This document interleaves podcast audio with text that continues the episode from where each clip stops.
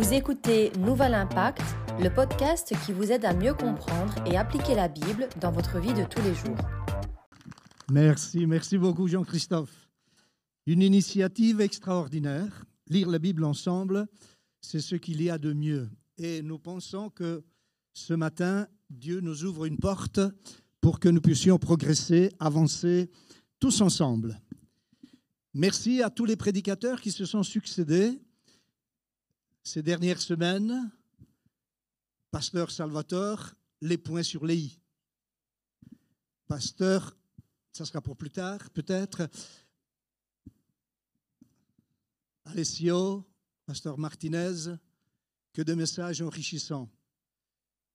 J'aimerais ce matin qu'on puisse tous se sentir accueillis, accueillis par le Seigneur lui-même, qui se traduit par un accueil de l'Église Nouvel Impact. Le groupe de louanges vous a accueilli, Jean-Christophe vous a accueilli. Laissez-moi vous accueillir à votre tour, à mon tour, et accueillir ensemble aussi ceux qui nous regardent sur YouTube. On va les applaudir. Une église accueillante est une église magnifique. Dis-le à ton voisin, notre église est juste magnifique. Ma femme est magnifique, mais l'église est magnifique. Mon époux est magnifique, mais l'église est magnifique. Et ce matin, nous nous concentrons sur l'église de Jésus. Nos yeux se portent sur la valeur que l'église a aux yeux de Jésus. Et à juste titre, Émilie l'a souligné, je suis choisi. Je ne suis pas arrivé là quelque part par hasard. C'est ce que j'ai pensé pendant de longues années durant mon enfance et mon adolescence. Mais il n'en est rien. Je suis choisi. Et pas par n'importe qui, par le Créateur, par le Dieu Tout-Puissant, qui est devenu un jour mon Père et aussi le tien. Aujourd'hui, j'aimerais vous parler tout simplement de notre vie de tous les jours durant cette année 2022. Vous savez, le titre d'une prédication est comme le nom d'une personne. Alfonso Chiazza, pasteur. La prédication vient ce matin, dit prédication. Une année pas comme les autres. Une année en pleine forme. Bonjour, pasteur Alfonso, pasteur. Bonjour, la prédication de ce 9 janvier 2022, une année en pleine forme. C'est le titre de ma prédication pour vous ce matin. Permettez-moi quand même de vous rappeler, de me rappeler qu'avant de composer cette prédication pour vous, je l'ai composée pour moi. C'est une question d'honnêteté quand on est devant les gens. Car peut-être c'est facile de dire certaines choses, mais c'est les appliquer, c'est encore plus important afin de pouvoir les partager avec clarté et avec honnêteté. Porter des noms, c'est parfois facile, mais c'est parfois difficile. Porter le nom, bonjour, prédication, une année magnifique. C'est porter un nom formidable, c'est annoncer quelque chose de positif. Il y a des gens qui ne portent pas des noms qu'ils voudraient crier à, à haute voix. J'ai fait un essai avec mon épouse euh, durant cette semaine et je lui ai dit, je l'ai appelé, je lui ai dit, chérie, présente-toi. Comprenez pas. J'ai dit, présente-toi. Mais tu me connais, présente-toi. Bonjour, Rosalie. Et je lui réponds, bonjour, cornichon. Soulard. Ça existe, mes amis. Et combien on voudrait compatir avec ces personnes, ce qu'ils portent avec eux. Mais ce n'est pas notre cas ce matin. Notre cas ce matin, c'est une année en pleine forme. Bonjour, gars, filles, monsieur, madame, je me présente la parole de Dieu. Une année en pleine forme. Voilà ce que Dieu te propose ce matin et pour chaque jour de cette année. Alors que j'étais au, Brésil, à Brasilia, la capitale, euh, je devais prêcher à une réunion pastorale et je l'ai appris par la suite, ce que je vous dis. Un pasteur de là-bas, ayant appris que j'étais un pasteur européen et italien, il s'est dit, je vais lui faire une blague. Alors euh, on m'a introduit, mon interprète m'introduisait, et bien sûr, euh, comme on le fait habituellement. Bonjour, Alfonso Cazza, pasteur. Bonjour, Alfonso Cazza. Et l'autre, à un certain moment, il me dit euh, Bonjour, Malafaia. Malafaia, c'est le prédicateur le plus renommé au Brésil. Un homme qui, quand il parle, on est tous comme ça. Et écoutez, avoir ce privilège de serrer la main du pape euh, de l'Église du Brésil, eh bien, euh, c'était formidable pour moi. Mais le suivant, j'arrive, bonjour, Alfonso Cazza, pasteur, et lui me dit, bonjour, Hitler, Mussolini, celui-ci, c'est mon fils Staline. J'avais pas le même privilège. Et le gars, il m'a dit, tu vois, j'ai voulu te faire cette blague pour que tu comprennes que tout le monde n'a pas facile à porter le nom que tu portes. Alfonso Cazza, ça, ça, chante, ça sonne, l'Europe, l'Italie, c'est musical. Mais par contre, il y a des noms où les gens baissent la tête, regardent par terre. Je l'ai pris dans mes bras, je l'ai embrassé. On est devenus amis, mes amis, on est devenus amis. C'est le pasteur Ribeiro de Brasilia. J'aimerais donner comme support à cette prédication une lecture biblique qui de suite va nous inspirer par rapport à cette année, une année en pleine forme. Philippiens chapitre 3. L'apôtre Paul écrit aux Philippiens en disant, ce n'est pas que j'ai déjà remporté le prix ou que j'ai déjà atteint la perfection, mais je cours. Mais je cours pour tâcher de le saisir, puisque moi aussi, j'ai été saisi par Jésus-Christ. Frères et sœurs, je ne pense pas l'avoir saisi, mais je fais une chose, oubliant ce qui est en arrière et me portant vers ce qui est en avant, je cours vers le but pour remporter le prix de la vocation céleste de Dieu en Jésus-Christ et nous disons Amen. La lecture de ce texte est inspirante. Elle nous inspire, elle nous propulse vers cette année en pleine forme. C'est peut-être beaucoup dire en une phrase, mais le vivre, c'est un peu plus difficile.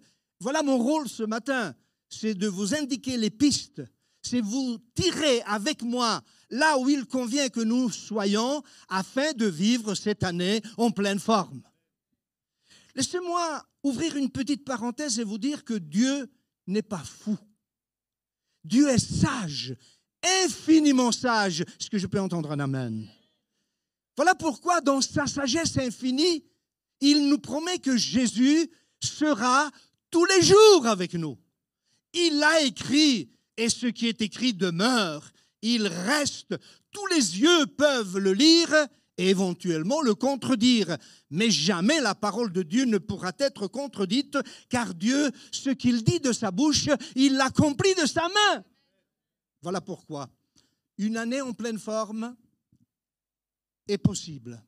Et vous allez le comprendre. Donc laissons-nous inspirer par ce texte. À ce stade, j'aimerais vous proposer trois axes de réflexion afin que, d'une manière disciplinaire, chronologique, nous sachions où nous allons par rapport à ce que nous disons. J'aimerais partir d'un endroit pour arriver à un autre endroit. Et dans cet espace, le départ et l'arrivée, que nous puissions saisir tous les éléments que Dieu nous propose afin de vivre ensemble une année en pleine forme. Dis-le à celui de ta droite. Ta droite, elle est là pour moi, mais elle est là pour toi. Une année en pleine forme. Ce que je vous propose, c'est tout d'abord l'exhortation à courir. Paul dit, je cours, je cours. Deuxièmement, je vous propose la motivation à courir. Et troisièmement, la détermination à courir. L'exhortation à courir, une année en pleine forme, c'est courir. Une année en pleine forme, ce n'est pas rester statique, passif, négatif mais une année en pleine forme commence par courir. Tu dois bouger. Tu dois faire quelque chose. Pas n'importe quoi, mais tu dois faire quelque chose. Une année, 365 jours, pasteur Alfonso, tu n'as pas idée dans mon contexte, c'est impossible de me lever, de bouger, de me mettre en marche, de courir. C'est impossible, pasteur. Peut-être que on pourrait envisager d'employer ce mot impossible plus tard, s'il convient qu'on l'emploie. Mais à ce stade, ne l'envisageons pas. Laissons Dieu nous parler peut-être avec d'autres mots que celui que nous utilisons souvent, impossible. Quand Dieu a commencé à prévoir le trajet de notre course, eh bien c'est au moment de ta conversion et de ton baptême. Je suis en train de te dire que ni toi ni moi ne pouvons prévoir notre trajet. Le trajet de mon frère Jean-Christophe n'est pas le même que le mien. Le trajet du pasteur Martinez n'est pas le même que celui du pasteur Salvatore. Le trajet d'Alessio n'est pas le même que celui de Jordan. Ton trajet n'est pas le même que celui de ton frère à ta conversion, à ton baptême, que nous qualifions souvent comme étant la croisée des chemins, notre carrefour, eh bien là, Dieu a inscrit une année en pleine forme pour toi. C'est lui qui a décidé, mais c'est normal, c'est logique, ce n'est pas du tout une inspiration ni une révélation. Les coureurs qui engagent une course, pensez-vous qu'ils font leur plan à eux pour leur trajet. Mais non, ce sont les responsables, ce sont les managers, ce sont les leaders, ce sont ceux qui chapeautent tout cela. Et Dieu étant notre Père, notre meilleur ami, il a prévu pour nous, à notre place, le trajet que nous devons parcourir. Et c'est bien comme cela. Parce que nous risquerions d'essayer de nous dépasser de gauche, de droite, de faire du coude, plus que peut-être on est tenté de le faire. Oh, quelle sagesse divine notre Dieu manifeste-t-il à notre gare à tous. Mais je ne peux pas vivre la politique de l'utrouche dans ce trajet, dans cette année, en pleine forme.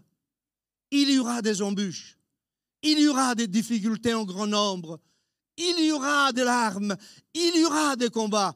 Et je voudrais donner des noms à tout cela et vous proposer le moyen de vous en sortir. Durant ce trajet, il y aura des virages appelés désespoir. Même le chrétien peut vivre un certain moment et pour un temps le désespoir. Mais ceci n'efface pas que Dieu a prévu pour toi une année en pleine forme. Voilà pourquoi, même dans ces virages, le désespoir, il faut continuer de courir. Comme Paul le disait à deux reprises sur quelques versets, je cours, je cours. Puisse cette phrase, ce mot, cette action, cette motivation être la parole de chaque jour, au petit déjeuner, au dîner et au souper. Tu rencontreras aussi des ronds-points que j'ai appelés confusion. Comment? Un chrétien dans la confusion? Oui. Parce que le chrétien, il a la tête, le cœur dans le ciel, mais les pieds sur la terre, dans la poussière, dans les pièges de ce monde. Il y aura aussi des tunnels que j'ai appelés des chutes. Des chutes, petites chutes qui restent personnelles des chutes, petites chutes qui se vivent à deux, trois, des chutes un peu plus grandes qui se vivent en couple, des chutes un peu plus grandes, c'est des chutes morales, des chutes, des chutes. Il y aura cela. Et puis il y aura des feux rouges dans ce trajet qui est le tien, que j'ai appelé les ennemis. Tu avances, tu te bats, tu as essayé de te soigner le coup de la tuile qui est tombé sur tête, sur ta tête la semaine passée, et à peine debout, voilà une autre tuile qui te tombe sur la tête. Oh, comme c'est terrible la vie chrétienne. Des feux rouges que j'ai appelés ennemis. Et puis il y a des crevaisons que j'ai appelés des découragements. Si je devais te notifier tous les découragements que j'ai vécus dans presque 50 ans de conversion, Eh bien, un chapelet, deux chapelets de découragement, trois chapelets de découragement, tout ce que tu voudras ajouter à ce troisième chapelet, des découragements terribles. Mais par la grâce de Dieu, je cours encore. Pourquoi? La réponse à ce pourquoi te concerne. Elle est pour toi. Si tu as des pièces de rechange que j'ai appelées détermination, tu t'en sortiras. Si tu as un moteur que j'ai appelé persévérance, tu continueras à courir. Si tu as du carburant que j'ai appelé la prière, tu ne t'arrêteras jamais. Si tu as une assurance qui s'appelle la foi, tu ne t'arrêteras jamais. Si tu as un code de la route qui s'appelle la Bible, rien ne t'arrêtera. Et si tu as un GPS qui s'appelle Saint-Esprit, personne ne peut te contrecarrer. Et si tu as un conducteur, un conducteur qui s'appelle Jésus-Christ, cette route te fera connaître la pleine victoire. Amen.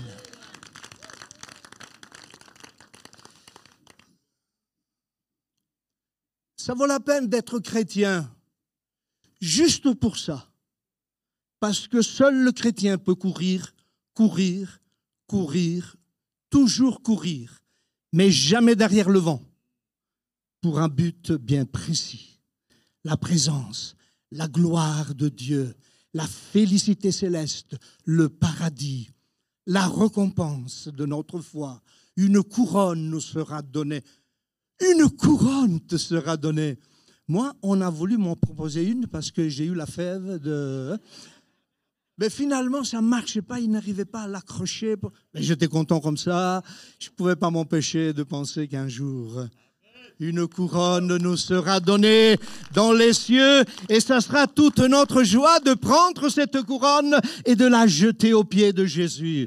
Il y aura ta couronne, mon frère Jean-Christophe. Il y aura la mienne. Il y aura celle du pasteur Martinez. Tu voudrais que je mentionne ton nom? Fais-toi connaître. Mais tu auras la joie aussi de jeter ta couronne aux pieds du Seigneur. La motivation à courir. Une année en pleine forme, c'est courir avec des objectifs. Je voudrais souligner deux vérités qui apparaissent dans le texte que nous avons lu par rapport au titre de notre prédication. La première vérité, c'est que l'apôtre Paul, me semble-t-il, il apparaît comme un coureur modèle. D'ailleurs, un peu plus loin que notre lecture, il dira lui-même aux Philippiens, Soyez mes imitateurs, comme moi-même je le suis de Christ. Un coureur modèle. Être un modèle, c'est toujours intéressant. Pas forcément pour nous, mais pour les autres. C'est beau de pouvoir dire à son enfant, moi à ta place, je ne ferai pas ça. Quand je me suis trouvé dans la même situation plus ou moins, j'ai choisi de faire ça. Mais si tu n'es pas capable de dire ça à ton enfant, ne dis rien d'autre. Ne fais pas la morale. Parce que lui, ce qu'il attend, c'est d'entendre un modèle. Et le modèle le plus intéressant, c'est le plus proche. Et le modèle le plus proche, c'est son père, c'est sa mère. Ce sont ceux qui sont censés l'aimer mieux et plus que les autres. Deuxième vérité que j'aimerais souligner, c'est que l'apôtre Paul, dans cette lecture, apparaît comme un homme dynamique et engagé. Le mot, le verbe courir le dit par lui-même. Il ne peut pas courir sans être dynamique. On court parce qu'on est dynamique. C'est un modèle, c'est un homme dynamique, c'est un homme engagé. Engagé parce que quand on répète les choses, c'est parce qu'on y est engagé.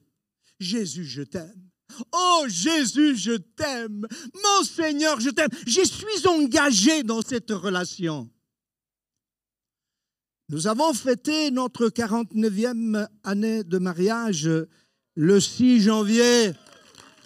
Et j'ai eu l'idée de commencer à fêter ça plus tôt que le 6.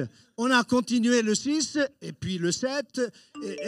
Et, ma femme m'a dit, chérie, oh, oh, tu arrêtes maintenant. Tu arrêtes, tu arrêtes. Il faut qu'on soit sage parce que on risque de s'élargir un peu trop. Quand on est engagé à quelque chose, on la répète, on la répète. Alors mes frères et sœurs, ce matin, c'est lui qui nous inspire, c'est le Saint-Esprit, c'est la parole de Dieu, mais aussi un homme.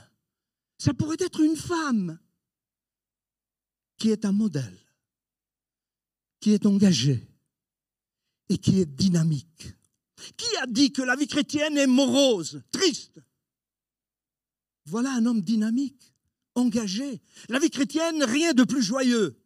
La vie chrétienne nous fait sauter comme des biches. La vie chrétienne nous fait entrevoir, nous donne de perspectives d'avenir. La vie chrétienne ne nous pousse pas à regarder vers l'horizon, mais elle nous pousse à regarder vers l'infini. La vie chrétienne est une vie et la vie qui vaut la peine d'être vécue.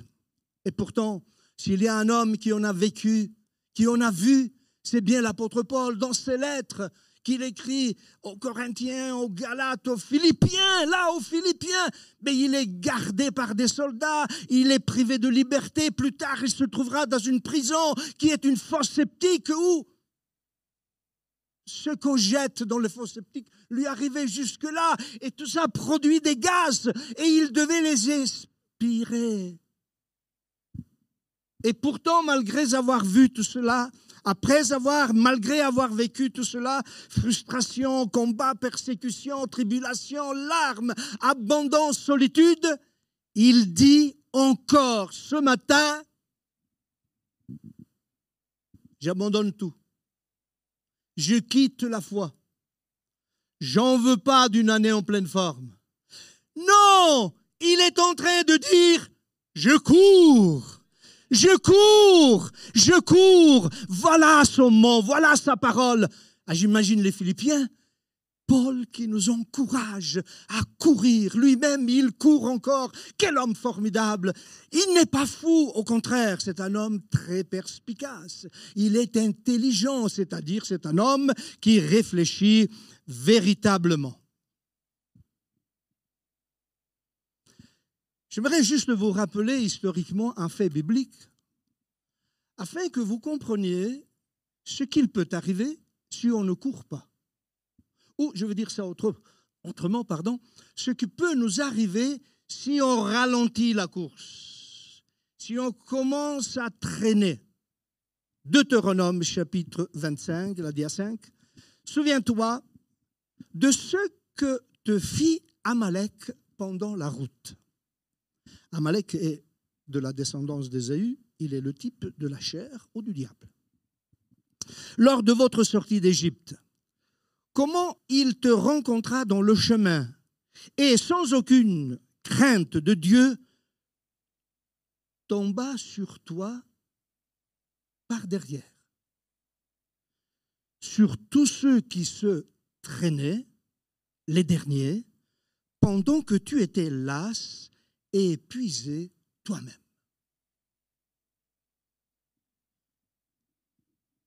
N'oublions jamais que le diable a une technique intelligente. Il ne viendra jamais, jamais vers nous en faisant du tintamarre, mais il vient toujours vers nous par derrière.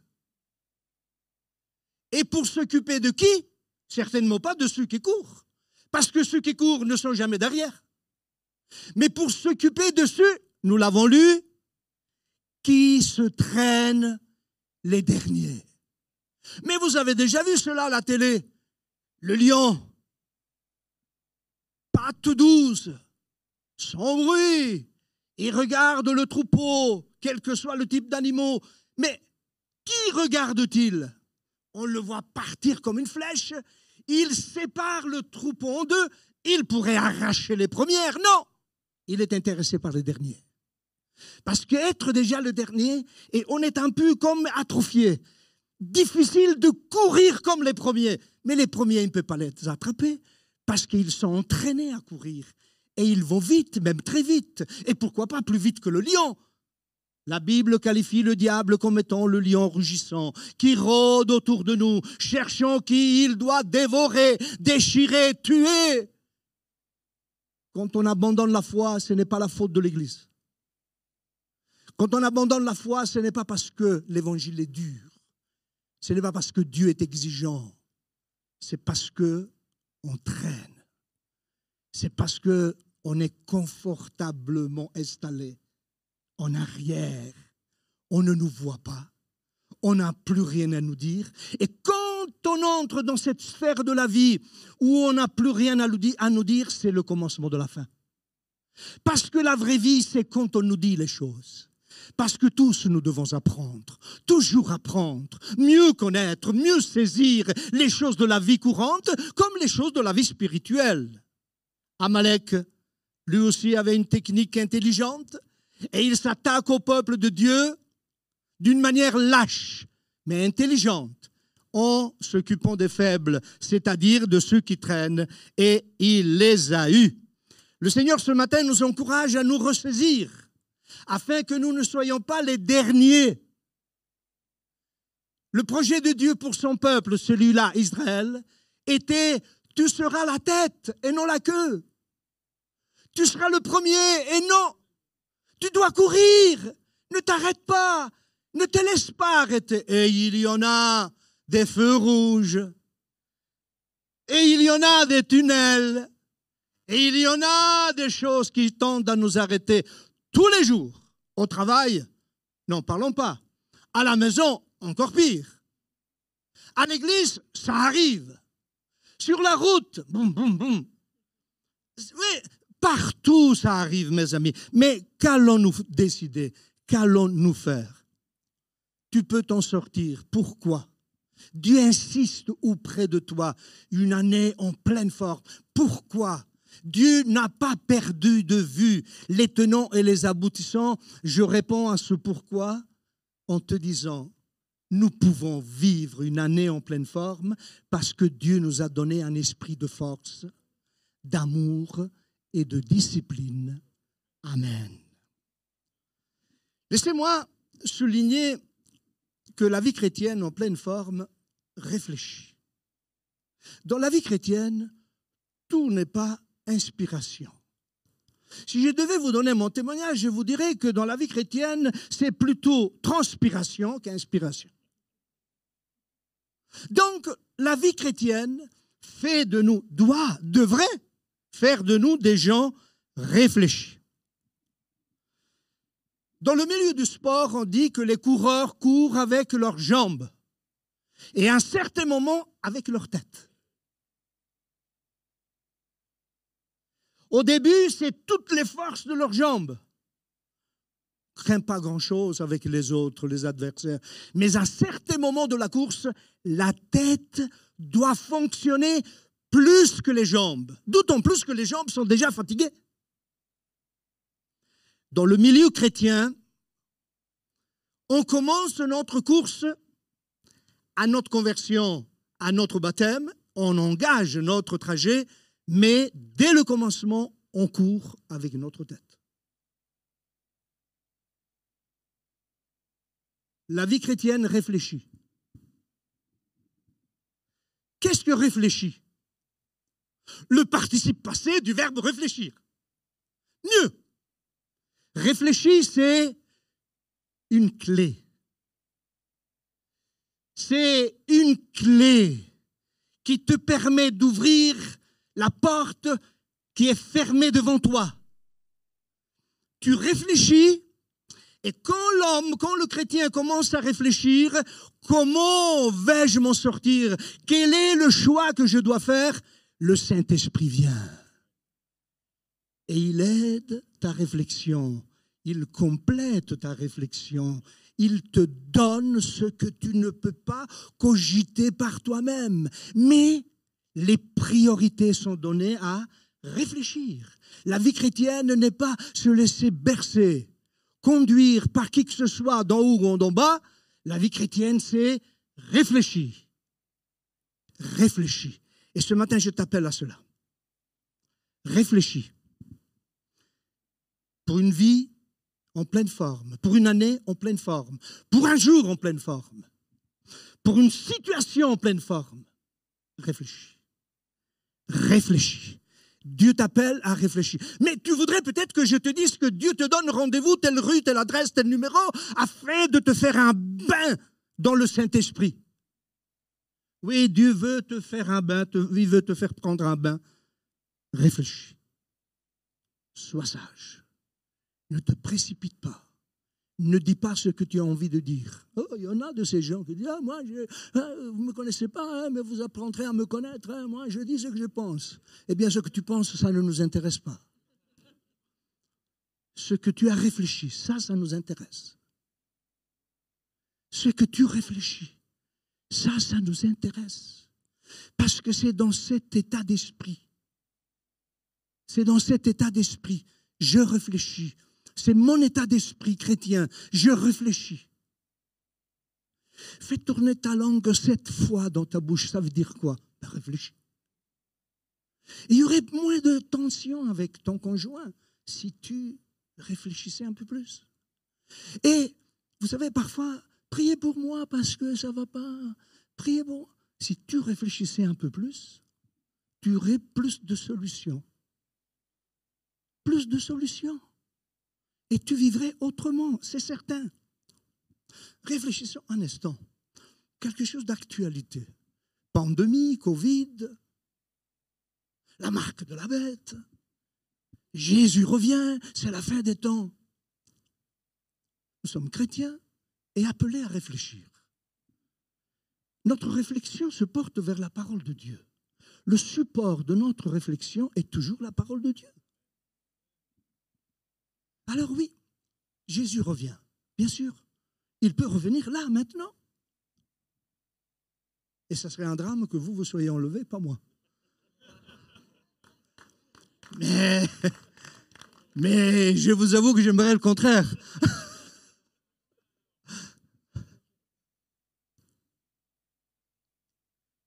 Nous dit la Bible à ce sujet Réfléchissons avant de dire ce qu'on pense, ce qu'on croit, ce qu'on a entendu. La Bible nous dit dans Apocalypse chapitre 3, versets 15 et 16, qu'il y a une seule église que Jésus viendra chercher. Une seule. Laquelle? Ceux qui courent.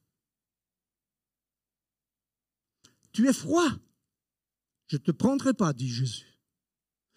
Tu es tiède, c'est-à-dire tu traînes, je ne te prendrai pas. Au contraire, je te vomirai de ma bouche. Je ne voudrais pas vous parler comme cela. Mais je n'ai pas le droit de ne pas vous parler comme cela.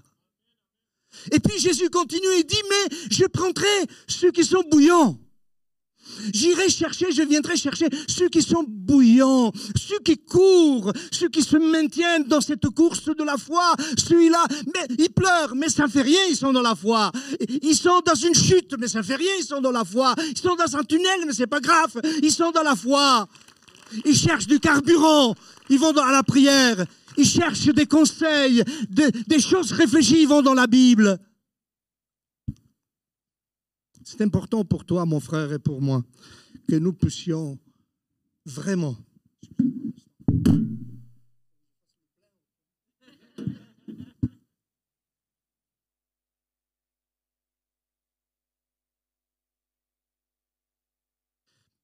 C'est important que nous puissions réfléchir d'une manière extraordinaire.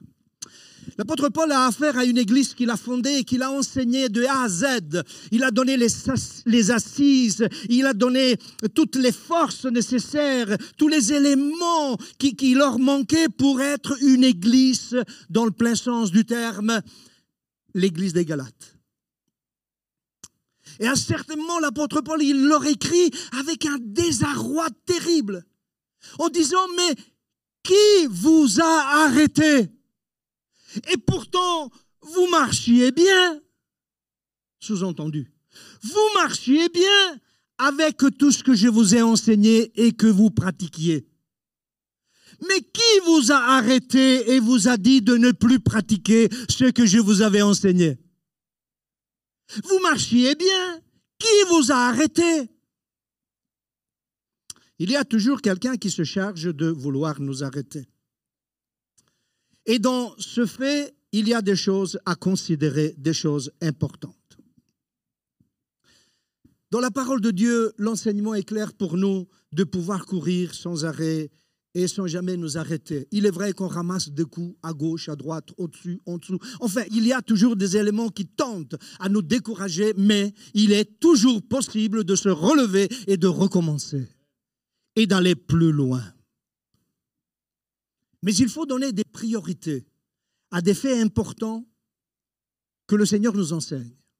Dans l'Épître aux Hébreux, la dia 8, il nous est enseigné par rapport à, cette année en pleine forme, rejetant tout fardeau, la Bible dit, et le péché qui nous enveloppe si facilement, et courant avec persévérance dans la carrière qui nous est ouverte, ayant les regards sur Jésus, le chef et le consommateur de notre foi. Quelles sont les priorités à donner? Vous l'avez certainement remarqué, deux verbes sont mis en évidence, rejeter et courir. Rejetant et courant. Apparemment, il est difficile de courir si on ne rejette pas d'abord. Il est difficile de courir si on est chargé.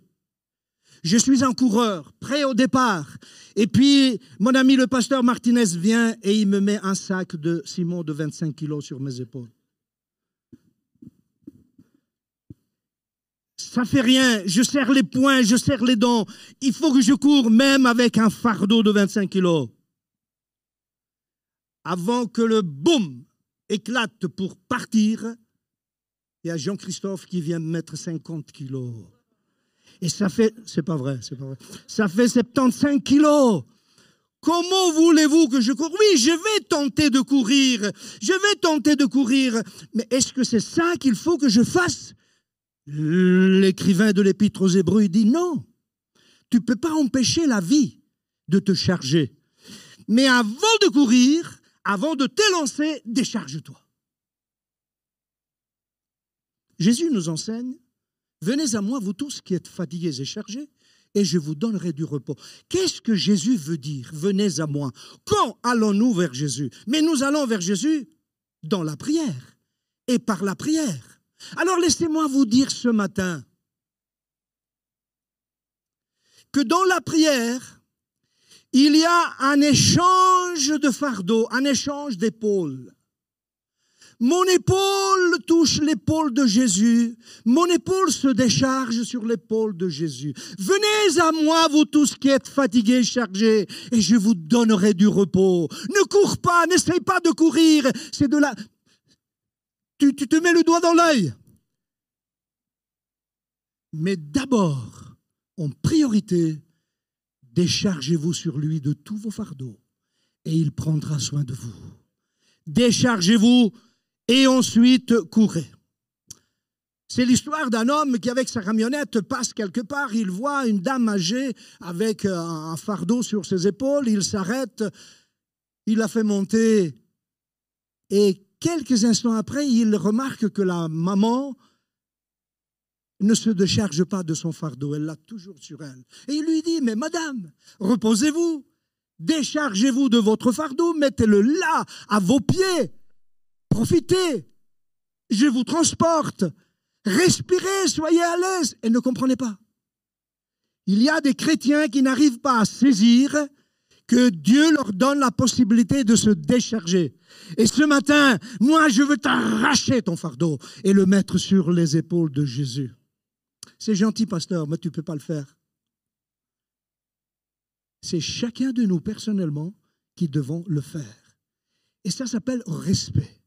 Parce que si on fait toujours les choses pour toi, l'enfant, il apprend à écrire, tiens, bah, arrête, je vais le faire pour toi. Mais si tu fais ça tous les jours, premier trimestre, mais l'enfant, ça sera un échec. Hein. Deuxième trimestre, à double échec. Hein. Et ainsi de suite. Jésus ne fera pas les choses à notre place, mais il nous appelle à lui. Viens, viens à moi. Et épaule contre épaule, on peut changer la donne, on peut changer la situation. Alléluia. Moi, j'aime Jésus. Que de fois j'ai eu besoin de me décharger. J'ai voulu courir, je vous l'avoue, mais je me suis cassé le nez. J'ai voulu courir et j'ai bu le bouillon jusqu'au moment où j'ai dû capituler, et à, maintes, à maintes reprises, où il fallait se décharger et non pas courir. Et puis, je vais vers la fin de mon message, et par rapport à cette détermination euh, dont je vous parlais au début, pour une année en pleine forme, il faut être déterminé sur une chose. Dans la lecture que nous avons faite, l'apôtre Paul dit, je fais une chose. Je fais une chose, oubliant ce qui est en arrière et me portant vers ce qui est en avant, je cours vers le but pour remporter le prix de la vocation céleste de Dieu en Jésus-Christ. Je fais une chose. Je fais une chose. C'est une des recommandations que mon pasteur m'a laissées avant qu'il ne meure. Il n'arrivait plus à écrire convenablement. La tumeur avait dépassé le cap de la vision et tout doucement, il m'a écrit ça. Il dit, c'est ce que j'aurais voulu tant faire. vous savez, on est tous les mêmes. On voudrait se trouver au nord et au sud en même temps, à l'est et à l'ouest en même temps. On est des activistes diplômés, professionnels. On embrasse tout, on dit tout, on pense tout. On devient fou. Et on rend les autres fous. Mais l'apôtre Paul dit, je fais une chose. Paul, quelle est la chose que tu fais? Je fais une chose. Vous connaissez le proverbe qui dit, on ne, peut pas courir deux lièvres à la fois. Hein? Un, un. C'est ce que Paul est en train de dire. Et vous connaissez l'enseignement de Jésus. Vous ne pouvez pas servir deux maîtres parce qu'il arrivera une catastrophe. Vous haïrez l'un, vous mépriserez l'autre. Nous connaissons tout ça, mais mettons-le en pratique.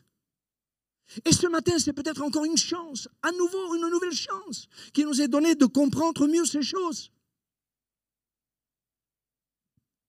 Un homme est en train de travailler et quelqu'un passe et lui pose la question, mais qu'est-ce que tu es en train de faire? Eh bien, dit-il, je, je, je, construis un mur, je calcule le nombre de briques et, le nombre d'heures de travail qu'il va me falloir. Et il est allé plus loin, parler avec un autre. Il était aussi maçon. Et il lui pose la même question, parce qu'il faisait le même travail que le précédent. Mais qu'est-ce que tu fais? Moi, je construis une cathédrale. Je fais une chose, ma vision, c'est la cathédrale.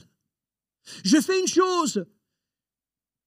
Je ne me perds pas dans mille et une choses.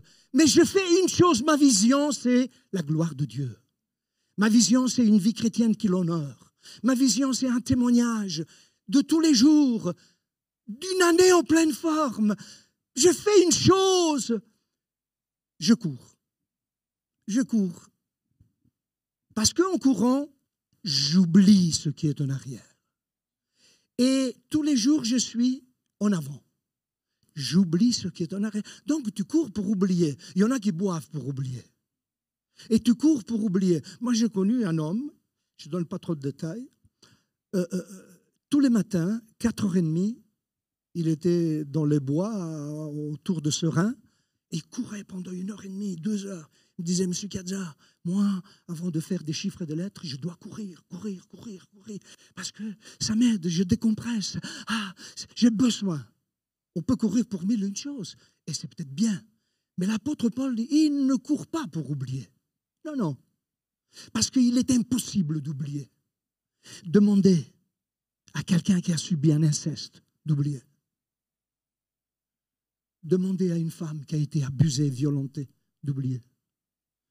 Demandez à un enfant qui a été abandonné par son père ou par sa mère ou par, les deux. Demandez-lui d'oublier. Demandez à ce monsieur, à cette dame qui ont vécu injustice sur injustice. Demandez-leur d'oublier. Puis demandez à ce gars qui est en prison et qui, à cause d'une faute judiciaire, ça fait 20 ans qu'il est derrière les barreaux. Demandez-lui d'oublier.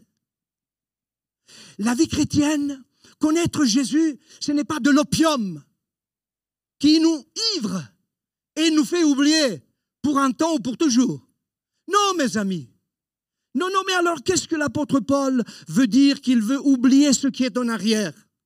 Il veut simplement dire ceci, et on l'écrit là avec la diadis, Oublier ici ne signifie pas ne plus se rappeler ou ne plus savoir, mais oublier dans ce contexte est une décision consciente de ne pas permettre à notre passé d'influencer notre présent de façon négative.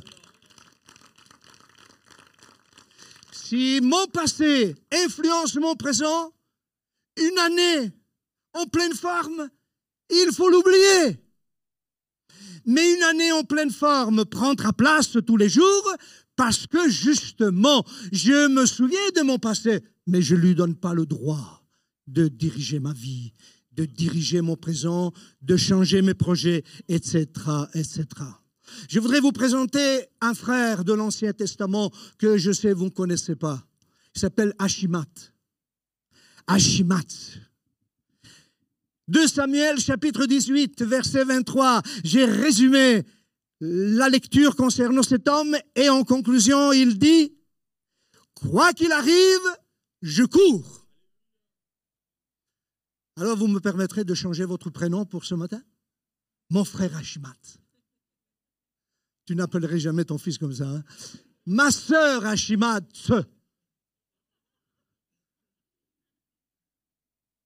Puisse ce mot devenir ta règle.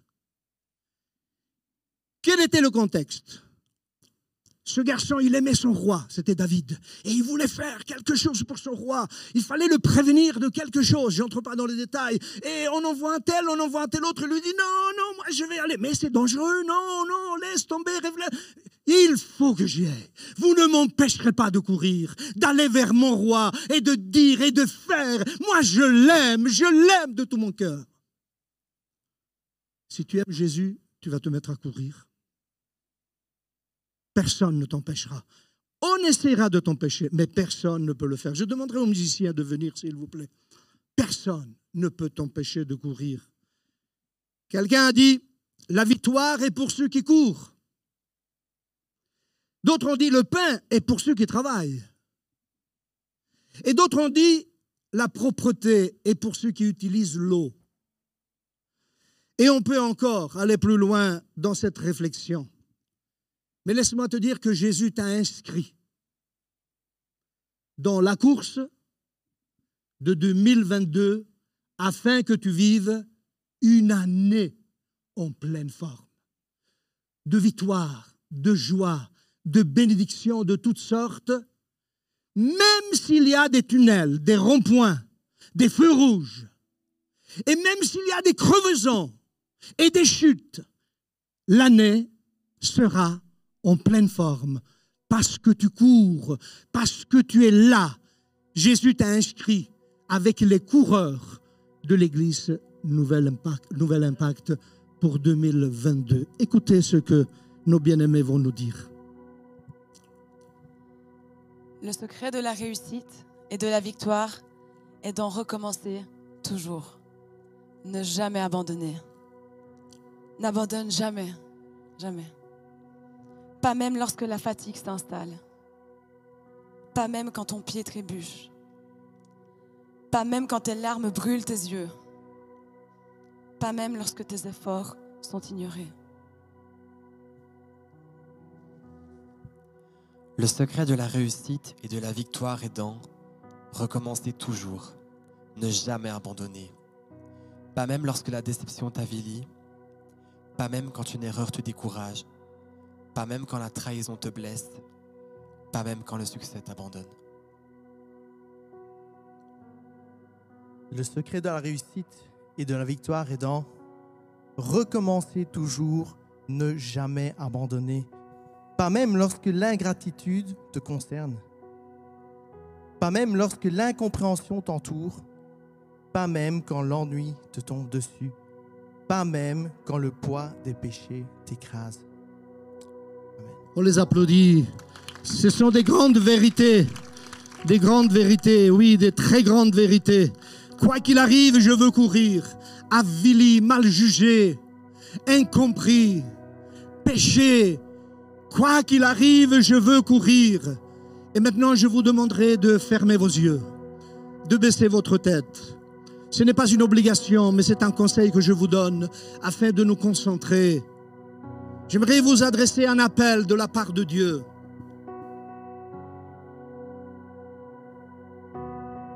Si tu veux répondre à cet appel, mets-toi debout. Je veux courir dans la foi en Jésus. Si tu le veux, mets-toi debout. Je veux courir et apprendre à réfléchir. Si tu le veux, mets-toi debout. Je vais courir et rejeter mon fardeau. Si tu le veux, mets-toi debout. Je veux courir et je fais une chose. Je me porte vers l'avant et ne permettrai pas à mon passé d'influencer mon présent. Je veux courir et n'abandonnerai jamais. Si tu le veux, mets-toi debout.